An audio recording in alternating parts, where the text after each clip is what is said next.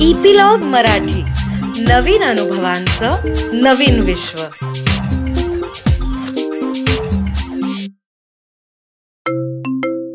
नमस्कार मंडळी मी रीमा सदाशिव अमरापूरकर. मनाचा पॉडकास्टच्या या भागामध्ये तुमचं सगळ्यांचं मनापासून स्वागत करते.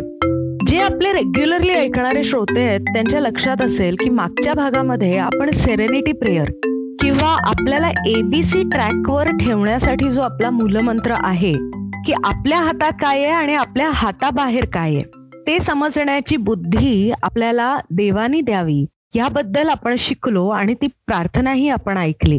तर या भागामध्ये आता आधी मी सगळ्यात आधी आनंद काकाला वेलकम करते. आनंद काका हाय हाय नमस्कार.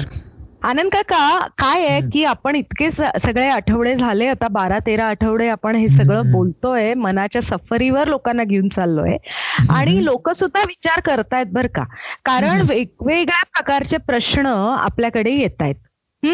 तर मी असा विचार करत होते की सेरेनिटी प्रेयरची प्रॅक्टिस अजून लोकांना करणं खूप आवश्यक आहे. म्हणून ह्या भागात आपण प्रश्नांची उत्तरं घेऊयात. आणि मग. त्याच्या पुढचा जो आपला टप्पा होता कॉन्सिक्वेन्सेसचा तो आपण. पुढच्या भागात घेऊयात.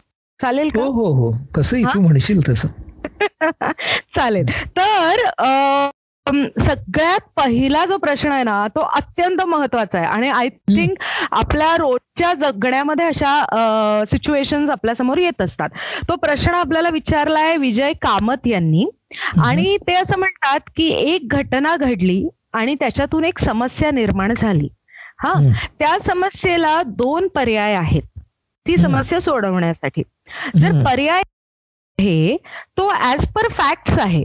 हा. आणि त्या पर्याय तो पर्याय जर निवडला तर एकाच माणसाशी भांडण वाढत आहे पण जर दुसरा पर्याय आहे जो त्यांची उद्दिष्ट गाठण्यासाठी त्यांना आवश्यक आहे तो. पर्याय जर निवडला तर अनेकांशी भांडणं होतील तर. अशा परिस्थितीमध्ये पर्याय कसा काढायचा हा पहिल्यांदा म्हणजे विजय कामत यांनी खूपच चांगला प्रश्न विचारलाय आणि या निमित्तानं आता आपल्यावरती ज्या आपल्या कार्यक्रमाच्या वरती येणाऱ्या ज्या प्रतिक्रिया आहेत प्रतिसाद आहेत तर ते वाचून फार चांगलं वाटतंय की लोक आपले जे श्रोते आहेत ते बारकाईनं आपला कार्यक्रम ऐकतायत आणि म्हणूनच हो. त्यांना असे प्रश्न सुचतायत तर विजय यांनी जो प्रश्न विचारलाय त्या प्रश्नाला आपण जरा थोडं जनरलाइज करू म्हणजे. सर्वांच्यासाठी त्याचा उपयोग होईल काय असतं. तुमच्या माझ्यासमोर अनेक वेळेला हा प्रश्न येतो. की आपल्यासमोर दोन पर्याय असतात. आणि त्यातला कुठला पर्याय घ्यायचा? आणि हे आपण कसं ठरवायचं? तर मग आपण जनरली काय करतो की लिहितो? म्हणजे याच्यात. माझे फायदे काय होणार आहेत? माझे तोटे काय होणार आहेत? हं? तर अ, त्याचा आपल्याला कधी कधी फायदा होतो की कळतं आपल्याला की अरे हा मार्ग. माझे जास्त फायद्याचा आहे हा पर्याय. पण जेव्हा कुठं आपल्या निर्णयाच्या एकंदर प्रोसेसमध्ये. भावना जास्त प्रमाणात असतात ना गुंतलेल्या तिथे फक्त हे काटेकोर निकष जे आहेत ना म्हणजे लिहिलेले हा फायदा हा तोटा तर गोंधळ संपत नाही. आणि म्हणूनच आपल्याला आज या निमित्तानं निर्णय कसा घ्यायचा? आणि. त्याच्यामागे असलेली आपल्या सेल्फ टॉक मधली तत्व. कोणती सेल्फ टॉकमध्ये नेमके प्रश्न कोणते विचारायचे. आणि कोणत्या प्रश्नांच्या आधारे कुठलाही निर्णय घ्यायचा कुठलाही. म्हणजे यामध्ये अगदी करिअर नातेसंबंधांपासून ते उद्या. मी काय करायचं? हम्म. आणि आता मी काय करू या प्रश्नाची ही उत्तरं सगळ्यात येतील. असे आपण काही तत्व आपल्या श्रोत्यांना देऊ ती तत्व दिली. किंवा त्या पद्धतीने तुम्ही विचार करा असं सांगितलं. तर माणसाला स्वतःचा पर्याय शोधणं हे जास्त. सोपं जातं तर आता त्यातलं पहिलं तत्व बघूया पहिलं. तत्व असं आहे. Every choice has a price okay म्हणजे घेतलेल्या प्रत्येक पर्यायाची एक किंमत असते. म्हणजेच जगण्यामध्ये फ्री लेफ्ट टर्न नसतो. आणि प्रत्येक ठिकाणी आपल्याला त्याची किंमत भरावीच लागते. आता ही जी किंमत आहे ही जी प्राइस आहे ही दोन प्रकारची आहे. प्रॅक्टिकल प्राइस आणि इमोशनल प्राइस व्यावहारिक किंमत आणि भावनिक किंमत. हा आता भावनिक किंमत आणि व्यावहारिक किंमत ह्याच्यात कोणाला जास्त महत्त्व द्यायचं? तर भावनिक किंमतीला जास्त महत्त्व आहे. त्याचं कारण असं की भावनिक किंमत देण्याची तयारी जर माणसाची असेल तर. माणूस व्यावहारिक हाल अपेष्टा अतिशय आनंदाने सोसतो. म्हणजे. आपण आता एक उदाहरण घेऊ की समजा एखादा एखादा विद्यार्थी आहे बरं का आणि त्या विद्यार्थ्याला पुढच्या शिक्षणाच्यासाठी घरापासून दूर जायचंय? आणि तिथं गेल्यावरती त्याला कष्ट करावे लागणार आहेत आणि आई त्याचे कुटुंबीय जवळ नसणार आहेत. एकटं राहावं लागणार आहे. खूप सारी किंमत आहे. प्रॅक्टिकल पण आहे आणि इमोशनल पण आहे? आता समजा या मुलानं असं म्हटलं की अरे मला जो पर्याय घ्यायचा आहे? त्याची कुठली किंमत देणं मला परवडेल. म्हणजेच मला शिक्षण घेण्याची प्रचंड तीव्र इच्छा आहे. हो. पण मी जर इथे राहिलो तर मला घराची ऊब नक्की मिळेल. सहवास नक्की मिळेल.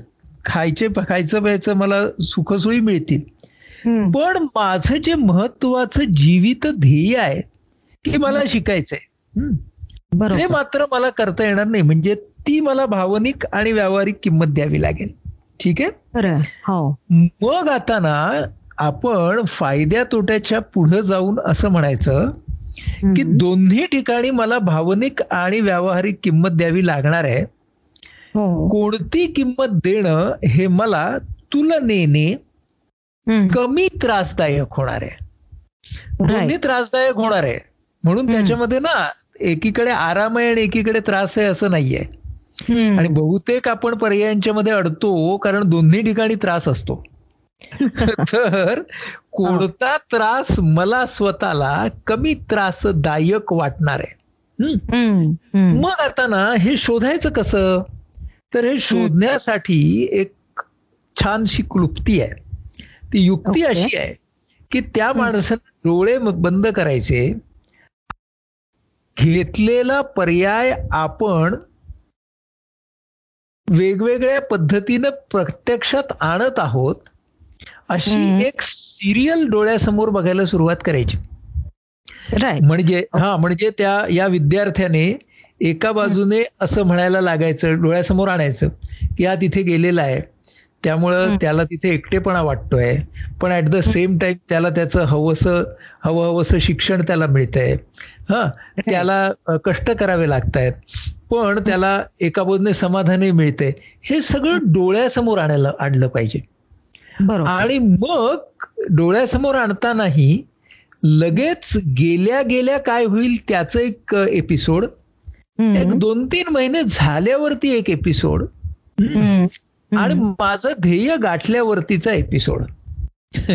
असे तीन एपिसोड बघायचे आणि मग. तसेच इथे बघायचे राहिल्यावरती काय होईल ते आता. बघणं बघणं का महत्वाचं आहे कारण तुम्ही प्रॅक्टिकल प्राइस असते ना ती लिहू शकता कागदावर.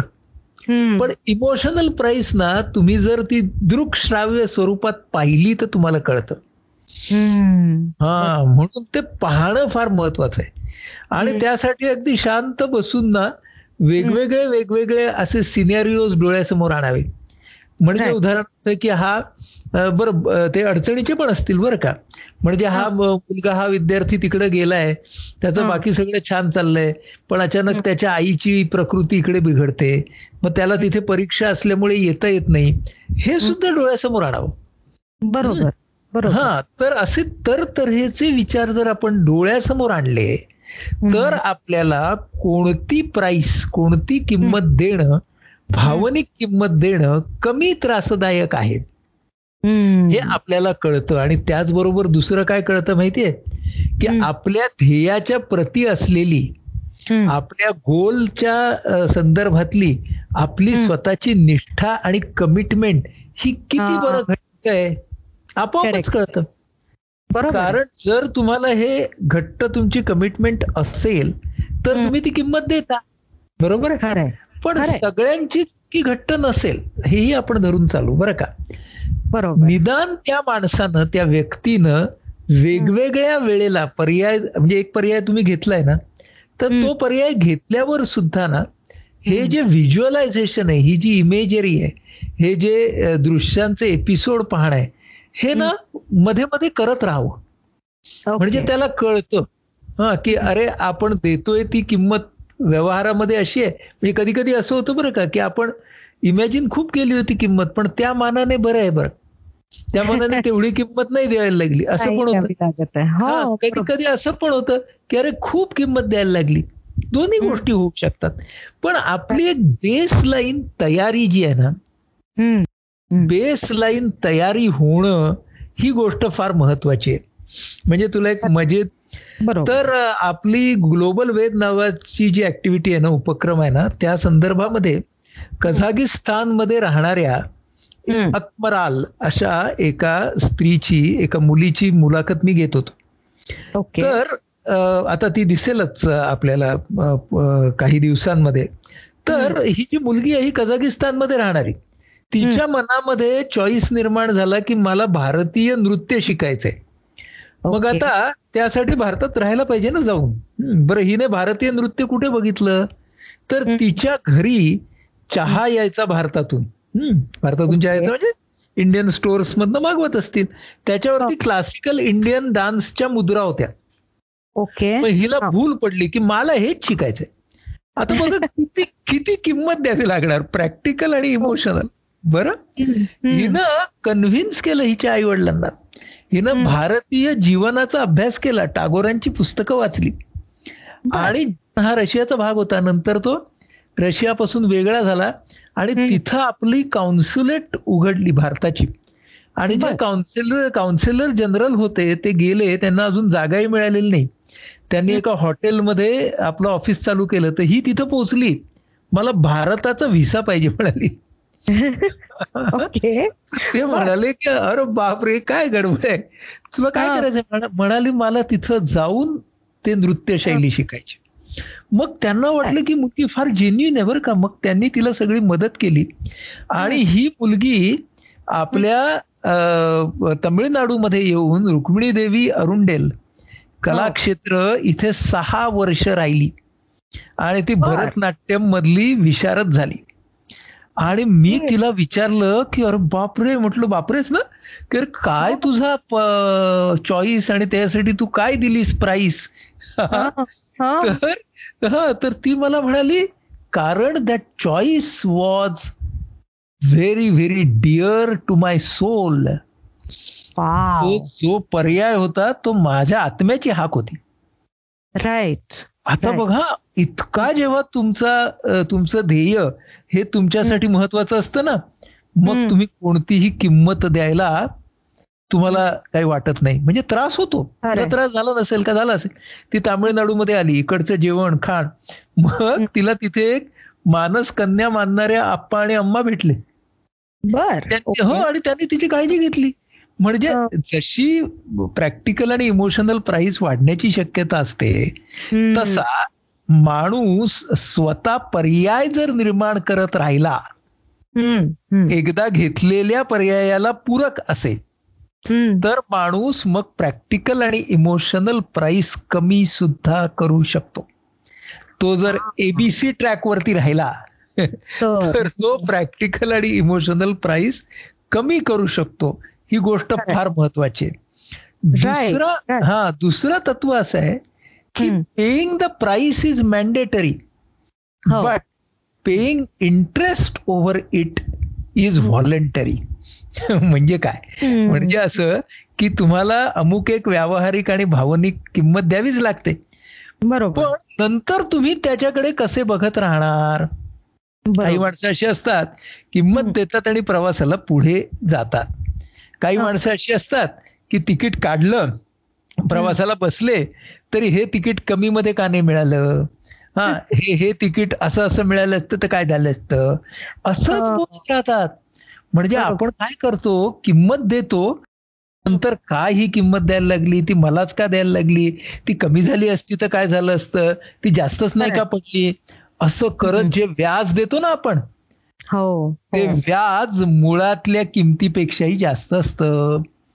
म्हणून माणसानं तक्रारखोरपणा जर दूर ठेवला तर घेतलेल्या पर्यायाच्या सोबत त्याला राहता येईल. त्यामुळे. ही गोष्ट सुद्धा फार महत्वाचं तत्व हे आहे.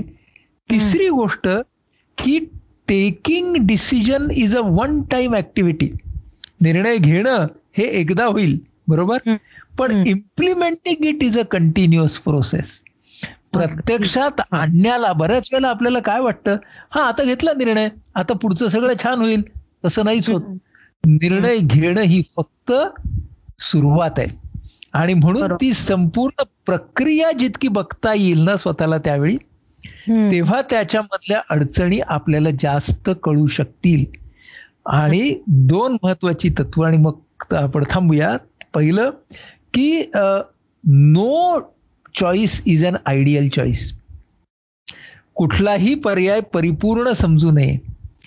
जे पर्याय आपल्यासमोर येतात तो त्या त्या वेळेचा अनुरूप म्हणजे अप्रोप्रिएट चॉईस म्हणून घ्यावा.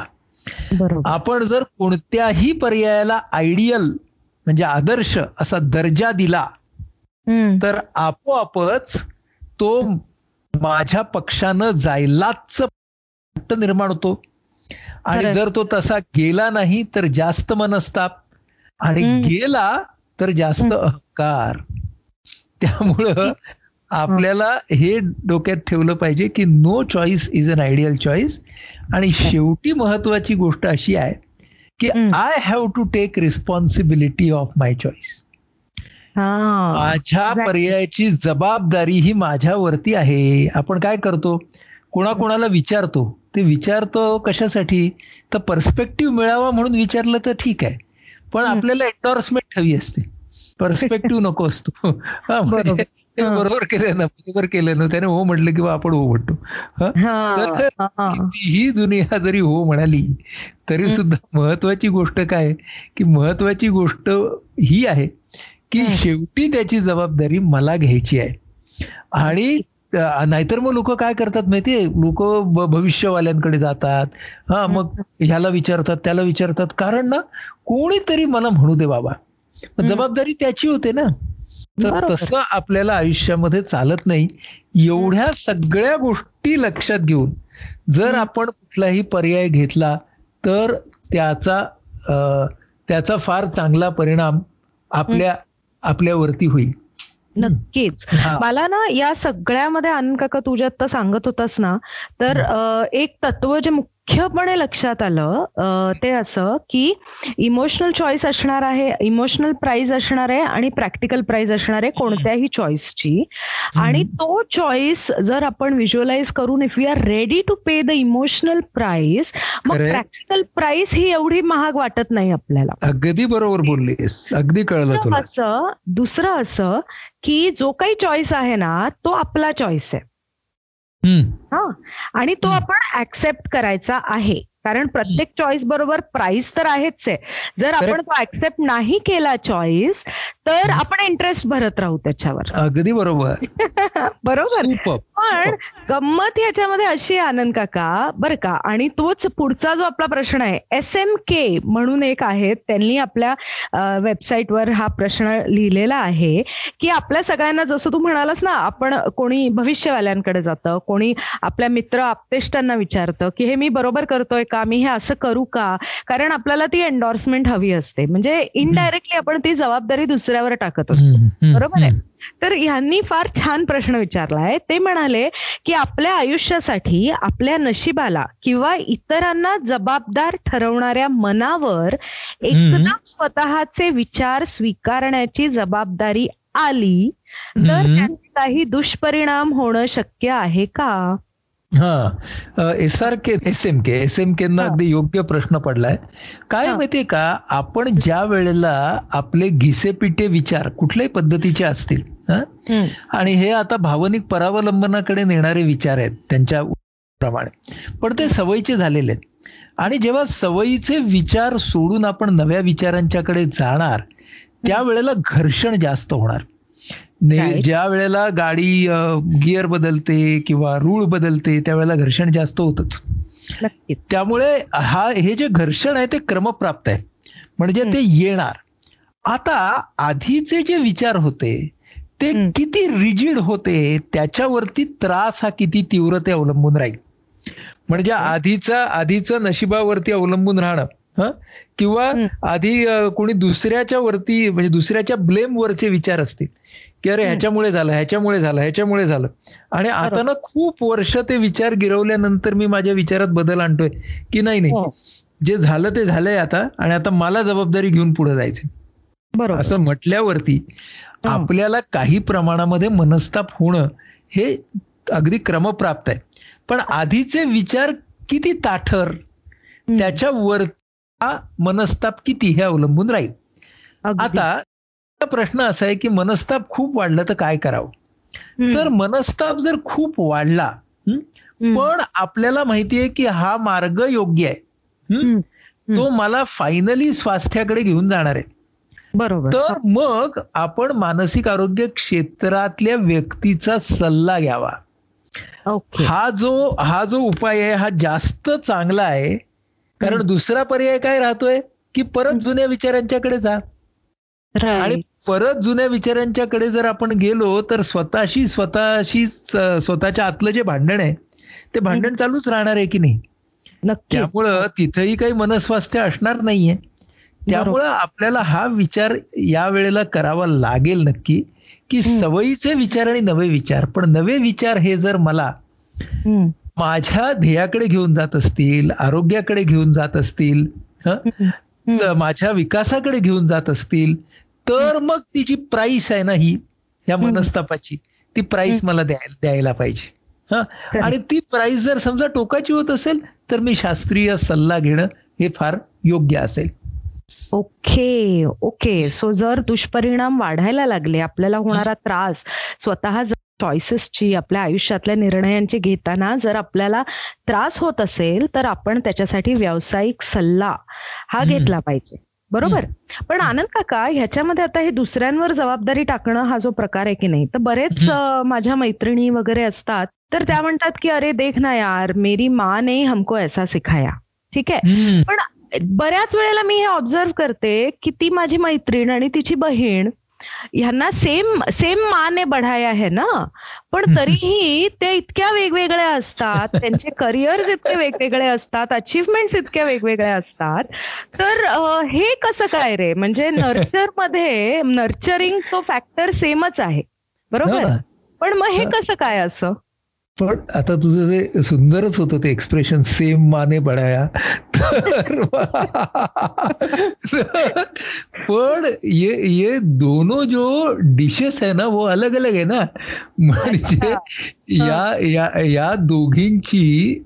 वृत्ती जी आहे ती जशी नेचर नर्चर कल्चर ह्या सगळ्यावरती ठरते त्याचप्रमाणे त्या व्यक्तीचं संचित त्या व्यक्तीवरचे संस्कार. या सगळ्याच त्या व्यक्तीच्या आतलं एक युनिक एकमेव अद्वितीय असं एक कॉम्बिनेशन असतं. आणि ते. कॉम्बिनेशन त्या दोन बहिणींचं वेगळं असतं ग.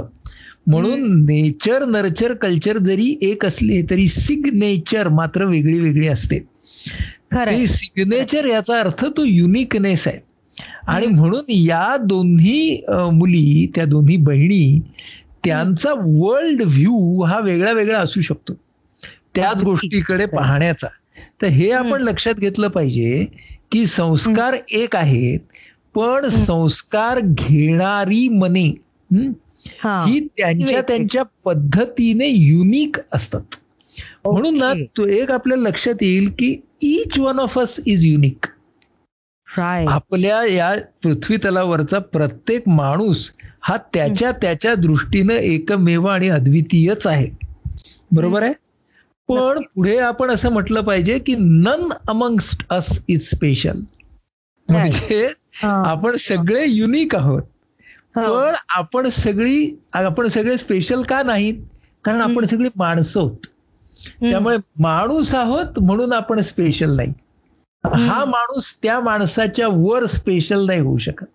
सगळी माणसं एका पातळीवरती आहेत. पण प्रत्येकाचं वेगळेपण प्रत्येकाचं युनिकनेस एकमेव अद्वितीय पण मात्र आहे. आणि म्हणून अनेक लोकांचे युनिकनेस जर आपल्याला एका माळेत बांधता आले एका ध्येयाच्या माळेत बांधता आले कुठल्याही क्षेत्रामध्ये तर त्याच्यातून फार मोठ्या गोष्टी घडू शकतात. म्हणजे युनिकनेस हाही फार महत्त्वाचा आहे बरं का. इंडिव्हिज्युअल क्रिएटिव्हिटी ही सुद्धा फार महत्वाची आहे. त्यामुळे इंडिव्हिज्युअल हा महत्त्वाचा नाही असं नाहीये. पण. प्रत्येकाला त्याच्या युनिकनेसचं भान असलं पाहिजे. आणि माझा युनिकनेस तसाच समोरच्याचा युनिकनेस म्हणजे मी पण स्पेशल नाही तो पण स्पेशल नाही. आम्ही सगळेच स्पेशल युनिक हा. आहोत. हा. सगळे युनिक हा त्यामुळे हो. Nobody special but everybody is unique असं जर आपण घेतलं ना बिलीफ तर त्याचा आपल्याला फार चांगला फायदा होऊ शकतो आयुष्यात. राईट आणि आय थिंक ह्या बिलीफ मधूनच आत्मविश्वास पण तयार होतो ना आपला. की I am as good as the other person am I right बरोबर. हा. बरोबर. आणि नाही. म्हणजे कसं बघा आय एम ॲज गुड किंवा ॲज बॅडमध्ये काय झाली? तुलना आली. Right I am good in my way he is good in his way हा, हे आपण जर म्हटलं की नाही त्यामुळे मी माझ्या पद्धतीने चांगला आहे तो त्याच्या पद्धतीने चांगला आहे मला माझा गुडनेस वाढवायचा आहे तो वाढवण्याच्यासाठी त्याच्याकडून दोन चार गोष्टी शिकण्यासारख्या असतील. तर शिकेन मला माझा बॅडनेस कमी करायचा आहे तर समोरच्या माणसामधले जे काही बॅडनेसेस असतील तर. त्याच्यामधल्या गोष्टींच्या कडून पण मी शिकेन. हे मी करेन म्हणजे मला तुलना न करताही शिकता येतं. म्हणजेच हा म्हणजे आपल्याला काय म्हणायला लागेल? की. ह्युमन गुडनेस या लेवलवरती आम्ही सगळे समान आहोत. पण. इंडिव्हिज्युअल गुडनेस याच्यासाठी मी युनिक आहे.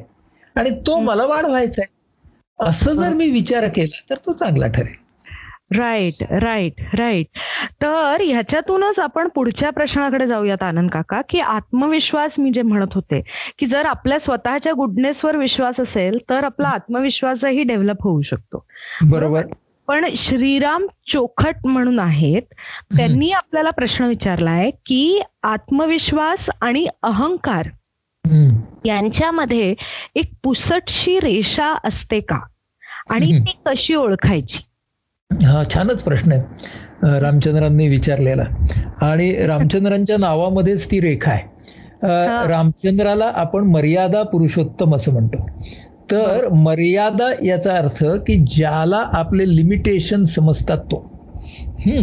तर आत्मविश्वास आणि अहंकार याच्यामधली जी सीमारेषा आहे ना ती मर्यादा पालनाची आहे.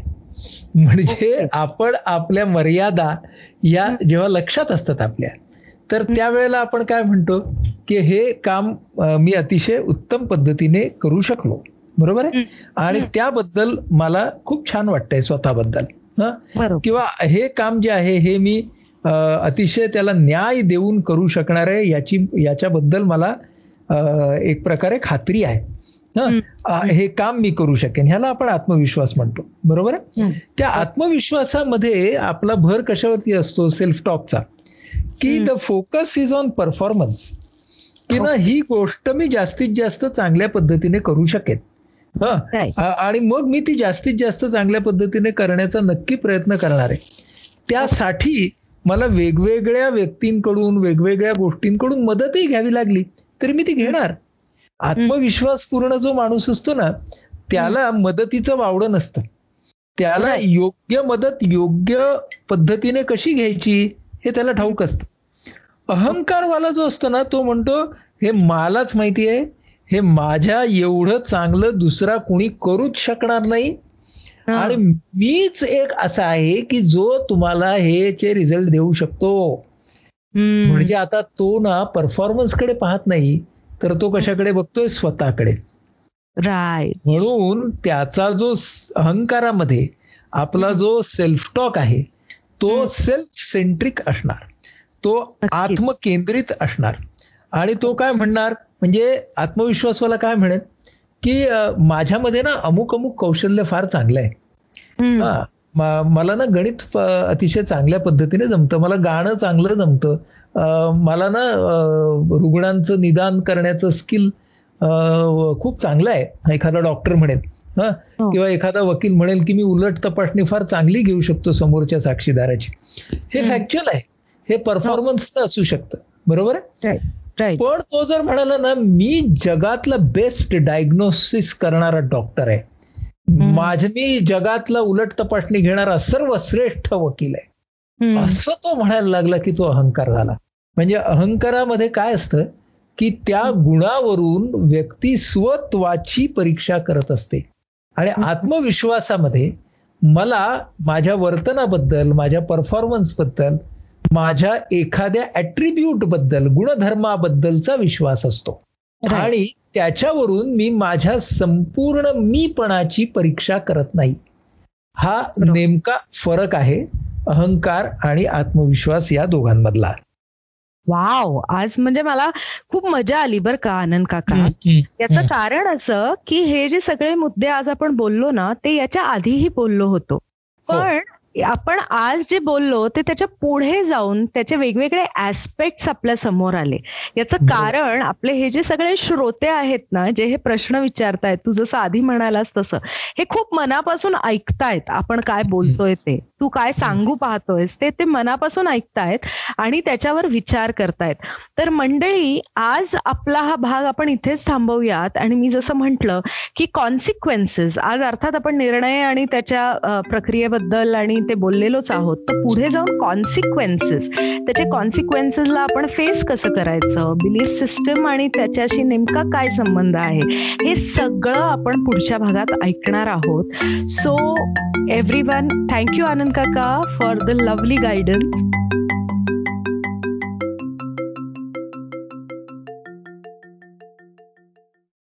तर मंडळी तुम्ही सगळ्यांनी आम्हाला इतकं छान ऐकून घेतलंय इतके आठवडे झाले आपण सगळे गप्पा मारतोय. आय एम शुअर की तुम्हाला सगळ्यांना हा कार्यक्रम खूप मनापासून आवडतो आहे कारण तुमच्या कमेंट्स त्या पद्धतीने आमच्यापर्यंत पोचत आहेत तर एक छोटीशी रिक्वेस्ट होती ती अशी की ह्या शोच्या लिंक्स तुम्हाला जेवढं शक्य आहे तेवढं तुम्ही शेअर करा. म्हणजे मानसिक आरोग्याचा प्रचार आणि प्रसार करायला आम्हाला तुमची मदत होईल. त्याचबरोबर एक छोटीशी मदत अजूनही आम्हाला हवी आहे. ती अशी की आपल्या या शोमध्ये खाली एक छोटं बटन दिलेलं आहे ज्याच्यावर लिहिलेलं आहे सपोर्ट युअर शो तुम्हाला तुमच्या क्षमतेप्रमाणे ज्या पद्धतीने जमेल जेवढं जमेल तेवढा आम्हाला सपोर्ट करा. म्हणजे हा शो आम्हाला असाच चालू ठेवता येईल. आणि एकूणच आपण सगळ्यांनी एकत्र मिळून हे मानसिक आरोग्याचे प्रश्न समजावून घेऊयात आणि ह्या प्रश्नाला वाचा फोडूयात. तर भेटूयात पुढच्या आठवड्यात. धन्यवाद.